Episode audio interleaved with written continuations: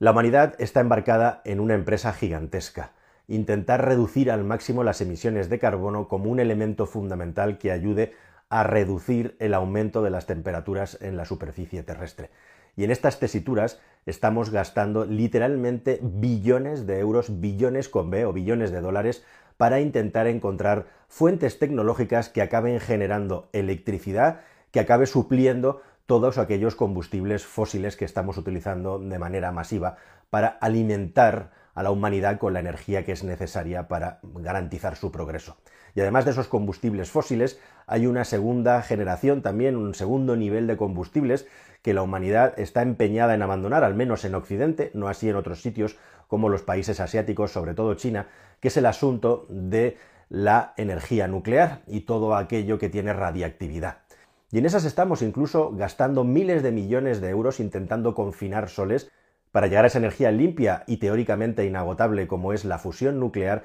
mientras tenemos delante de nuestras narices una fuente de energía que estamos acumulando y que no utilizamos y que tiene potencial de sobra para hacer que esta transición hacia las energías absolutamente sin residuos y sin emisiones fuera mucho más fácil y fuera mucho más prolongada y por lo tanto sí una transición y no una ruptura. ¿Qué tal mis queridos amigos? Bienvenidos a un nuevo viaje en el cascarón de nuez. Y sí, me estoy refiriendo a los residuos nucleares. ¿Cómo te quedarías si te dijera que en un país como los Estados Unidos de América tienen en sus residuos la capacidad energética suficiente como para alimentar todas las necesidades del Estado durante nada menos que 100 o 150 años? ¿Y cómo te quedarías si te dijera que en Europa ese potencial de alimentar con electricidad todas las necesidades del continente podría estar cubierto por hasta mil años, simple y llanamente con una única fuente de energía que ya tenemos, que ya tenemos confinada y que no estamos utilizando? Pues sí, esto no es ciencia ficción,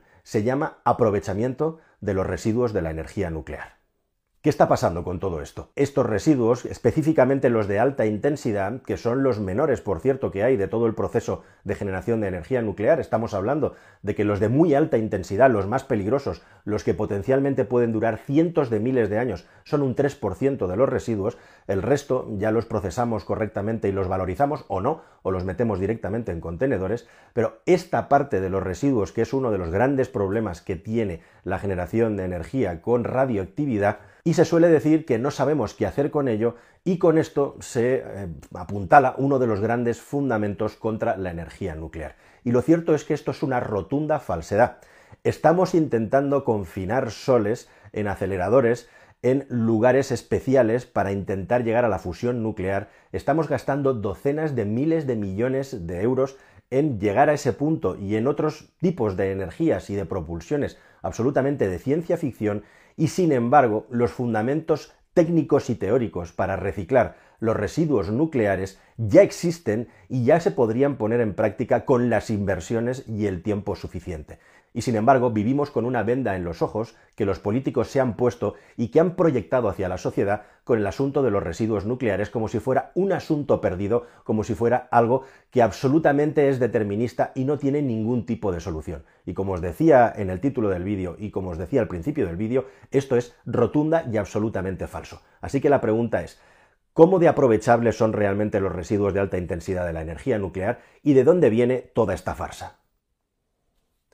El uranio que encontramos en la naturaleza, el uranio 238, que es el que podemos utilizar para generar la energía nuclear, no viene ya fabricado de serie en la naturaleza como para poder ser metido en la tecnología de estas centrales y que funcione. Así que, ¿qué tenemos que hacer? Pues tenemos que hacer una serie de procesos con él, que es lo que se llama el enriquecimiento del uranio, para convertirlo en U-235 en una parte importante y de esa manera que ese uranio que encontramos en las minas de manera natural esté preparado para ser utilizado como combustible en las centrales nucleares. Este combustible se acaba construyendo al final en una suerte de pellets, en unos pequeños cilindros, que sí son como los pellets que quemamos en las calefacciones en su forma, digamos, en sus formas, no en su tamaño y por supuesto tampoco en su composición, y es aquí a donde se producen esas energías gigantescas que vienen provocadas por una reacción en cadena que los seres humanos hemos aprendido a generar y a controlar, en la que directamente los átomos lo que hacen es dividirse con una gigantesca liberación de energía entre medias que acaba aprovechando una turbina. Y a partir de aquí, ¿qué es lo que pasa? Bueno, pues que efectivamente este proceso se va repitiendo a lo largo del tiempo, dura años, normalmente con la tecnología que tenemos hoy en día de combustible, hasta que llega un punto en el que ya no es tan eficiente, en el que se ha bombardeado tanto que ya no es tan eficiente y se tiene que sustituir por nuevos pellets y los antiguos extraerlos de estas barras que hay en las centrales nucleares. De resultas de todo este proceso y simplificando tenemos uranio 238 que no ha sido utilizado de una manera natural, Uranio 235, mucho menos, naturalmente, porque es la fuente principal que estamos utilizando como combustible, e igualmente también esa radiación ionizante tan fuerte que los hace tan peligrosos y que nos obliga a confinarlos. ¿Cómo se confinan? Pues normalmente en unos silos verticales y cilíndricos cerrados que controlan la radiación. El problema es que estos residuos que se acaban conservando, que se acaban introduciendo en estos silos, que a veces están metidos dentro de las piscinas, porque el agua es un muy buen controlador y una muy buena barrera para la radiación nuclear, por eso el asunto de las piscinas, pues están aquí confinados, pero evidentemente estos contenedores cilíndricos no tienen la vida útil, ni mucho menos, que tienen los residuos nucleares. Así que es una solución temporal dentro de una solución temporal que es qué narices hacer con los residuos nucleares, algo que a España le cuesta docenas de miles de euros desde hace décadas porque es incapaz de llegar a una solución definitiva que probablemente en nuestro país no va a llegar hasta pasada de la década de los 40, cuando tenemos un sitio específicamente diseñado y aprobado para ello. De eso ya os hablé en un vídeo anterior que os voy a poner al final. Si no lo habéis visto, Ponéoslo porque realmente, si no conocéis la historia, os va a sorprender directamente desde el lugar donde sucede la noticia. Bueno, esto es esencialmente y básicamente lo que se ha hecho durante muchísimos años en todo el mundo y así seguimos. Una cosa buena y positiva que tienen los residuos de la energía nuclear es que se pueden confinar, se pueden controlar e igualmente también ocupan un espacio ridículo, absolutamente minúsculo, nulo en comparación con la dimensión de las infraestructuras, las obras y el ámbito de movimiento de la humanidad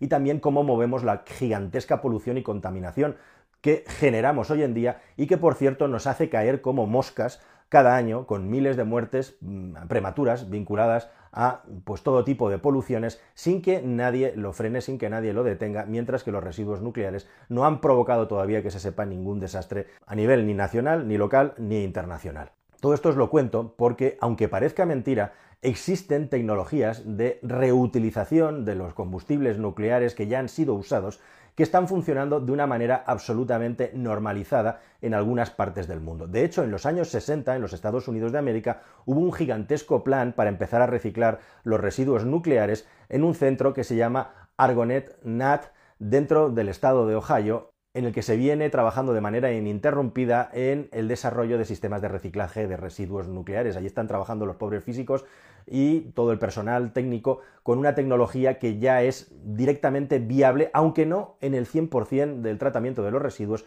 y esto es muy importante tenerlo en cuenta. E igualmente también en Francia, que es un poco el líder mundial, ha sido el líder mundial, ahora lo va a ser China, en el tratamiento de la energía nuclear, tiene también sus propios métodos para reutilizar la parte que tiene más intensidad, la parte más radiactiva de los residuos de alta intensidad de las centrales nucleares. Y son capaces de reciclar hasta un 96% de este tipo de residuos que, ojo, como os decía al principio del vídeo, son un 3% de todos los residuos que se generan a la hora de provocar una reacción de fisión en una central nuclear, sea de la tecnología que sea. Ha habido un cambio muy importante de las eh, centrales nucleares basadas en barras de grafito a las centrales nucleares ahora de alta velocidad o de vapor basadas en vapor de agua, que son las que más establecidas están en el mundo, pero lo cierto es que la tecnología francesa que está desarrollada desde los años 70 se ha utilizado igualmente también con éxito y se utiliza para reciclar combustible tanto en Inglaterra como en Japón, como en la India e incluso también en Rusia. Entonces, ¿dónde narices está el problema? I've just been talking about forces of potential destruction that mankind has developed and how we might control them. It's equally important that we remember the beneficial forces that we have evolved over the ages and how to hold fast to them. Bueno, pues el problema, aunque parezca mentira, está precisamente en una decisión, en un movimiento exclusiva y puramente político de los Estados Unidos de América. Y se trata de una ley que promulgó en aquel momento el presidente Jimmy Carter en el año 1977, la nueva ley nuclear, que estaba tremendamente vinculada a la situación política del momento, en un momento muy tenso de la Guerra Fría, en el que se consideraba que la utilización de la energía nuclear podía dar paso, era el paso previo a la creación de armas nucleares. Y lo cierto es que aquí está el gran cogollo del problema. Uno de los residuos más importantes que se generan cuando estamos provocando la reacción de fisión y por lo tanto generando eh, residuos nucleares es el isótopo 239 del plutonio que se considera que es uno de los mayores facilitadores y uno de los precursores más fáciles que eventualmente cualquier país podría tener para crear armas nucleares. Así que en el año 77 los Estados Unidos de América decidieron que no era seguro y no era interesante utilizar y reutilizar los combustibles nucleares para poder generar de nuevo energía nuclear en un ciclo cerrado, en un ciclo circular, precisamente por el peligro de que pudiera ser utilizado estos residuos como materia prima para la creación de bombas nucleares. Y esto es lo que siguieron muchos estados, entre ellos, por ejemplo, España, que en el año 83 en el plan de la energía nuclear, entre otras muchas cosas, abandonó definitivamente la idea de crear una bomba nuclear propia, el proyecto Islero, del que también os he hablado en este canal y ahora os voy a poner un vídeo. Últimamente ha habido nuevas revelaciones sobre el proyecto Islero y se ha descubierto que había incluso un programa, un plan diseñado para hacer pruebas nucleares con bombas nucleares en el desierto del Sahara esto se ha descubierto hace muy poquito y cuando yo grabé el vídeo ni siquiera se conocía. Hay muchísimas cosas que contar sobre la bomba nuclear española que todavía no se han contado. Y en segundo lugar, el Plan de Energía Nuclear Español decidió alinearse con el de los países antinucleares y la no proliferación nuclear en temas militares y por lo tanto en España desde entonces por ley todo lo que sale como residuo de la energía nuclear es considerado legalmente como un residuo intratable y por lo tanto ni siquiera se plantea legalmente el estudio de su reutilización. Y así hemos llegado al año 2023 con una crisis energética brutal en la que ni siquiera nadie todavía ha desempolvado estos papeles antiguos y que ya no sirven para el contexto que tenemos hoy en día y que hacen que sigamos caminando hacia adelante sin tener ningún tipo de miramiento con los residuos de la energía nuclear que probablemente acabaremos abandonando en unos silos hasta que algún día, no sabemos si dentro de 10 años, de 100, de 1000 o de 10.000, a alguien les dé por desempolvarlos cuando esté absolutamente desesperado por la falta de energía o de recursos o cuando haya una solución tecnológica en la que nadie está invirtiendo actualmente. ¿Nadie? ¿O sí que hay alguien que está invirtiendo? En China está el Instituto de Física Moderna y de las Ciencias, el CAS, y este centro en los últimos tiempos ha hecho un anuncio gigantesco que no está verificado por las grandes publicaciones ni autoridades nucleares mundiales por el que con una tecnología propia estaría ya aprovechando absolutamente todos los residuos nucleares de alta intensidad de sus centrales y en el futuro pondría en práctica un programa comercial para aprovechar los residuos, algo que como digo ya están haciendo parcialmente los franceses y algo que los estadounidenses tienen manteniendo con una vía y con un respirador artificial en un centro tecnológico por si algún día hace falta, pero que actualmente no están poniendo en práctica. ¿Y qué es lo que hacen los chinos? Pues intentar experimentar y probar con la tecnología que se supone está más avanzada en materia de reciclaje con los residuos. Hay dos grandes retos. Por un lado está el reto de separar completamente los residuos de alta intensidad y más peligrosos de los que no, para poderlos valorizar y manipular de una manera correcta, y en el caso de los residuos de alta intensidad, que son los menos, pero los que más potencial tienen para su reutilización, lo que se hace es meterlos en un acelerador de partículas para aumentar, acelerar el proceso precisamente de descomposición, el proceso de fisión, para que este material sea radioactivo durante mucho menos tiempo. Y lo bueno es que en esta aceleración de partículas ya se genera energía por sí mismo, es como una central en la que estás acelerando por hacer un símil con eh, los alimentos, la putrefacción del alimento para que se extinga antes y por otro lado ya estás generando electricidad, una electricidad gigantesca que puede ser reaprovechada. Como digo, esto es algo que no está todavía testado eh, a nivel industrial, es una prueba de laboratorio, pero efectivamente las investigaciones continúan y efectivamente si China finalmente pone esto en práctica se convertiría de un plumazo en un líder mundial de sistemas para el aprovechamiento y la revalorización de los residuos de la energía nuclear. Así que queridos amigos, en resumen, tenemos una de las más fabulosas fuentes de energía almacenada y confinada en la mayoría de países más desarrollados del planeta que no estamos utilizando, que probablemente no vamos a utilizar y que probablemente también, seguramente, más tarde que pronto, seguramente nosotros no lo veamos, o sí, acabará siendo utilizada por una civilización futura cuando por fin se den cuenta del gigantesco potencial que abandonamos por motivos que no tienen que ver, desgraciadamente, en absoluto con la practicidad con la tecnología y también que es lo más apropiado que nos puede llevar a una generación de energía lo más acelerada posible para cubrir la demanda y también la crisis energética que estamos viviendo. Nada más, hasta el siguiente vídeo. Ahí os dejo con más información interesante. Adiós.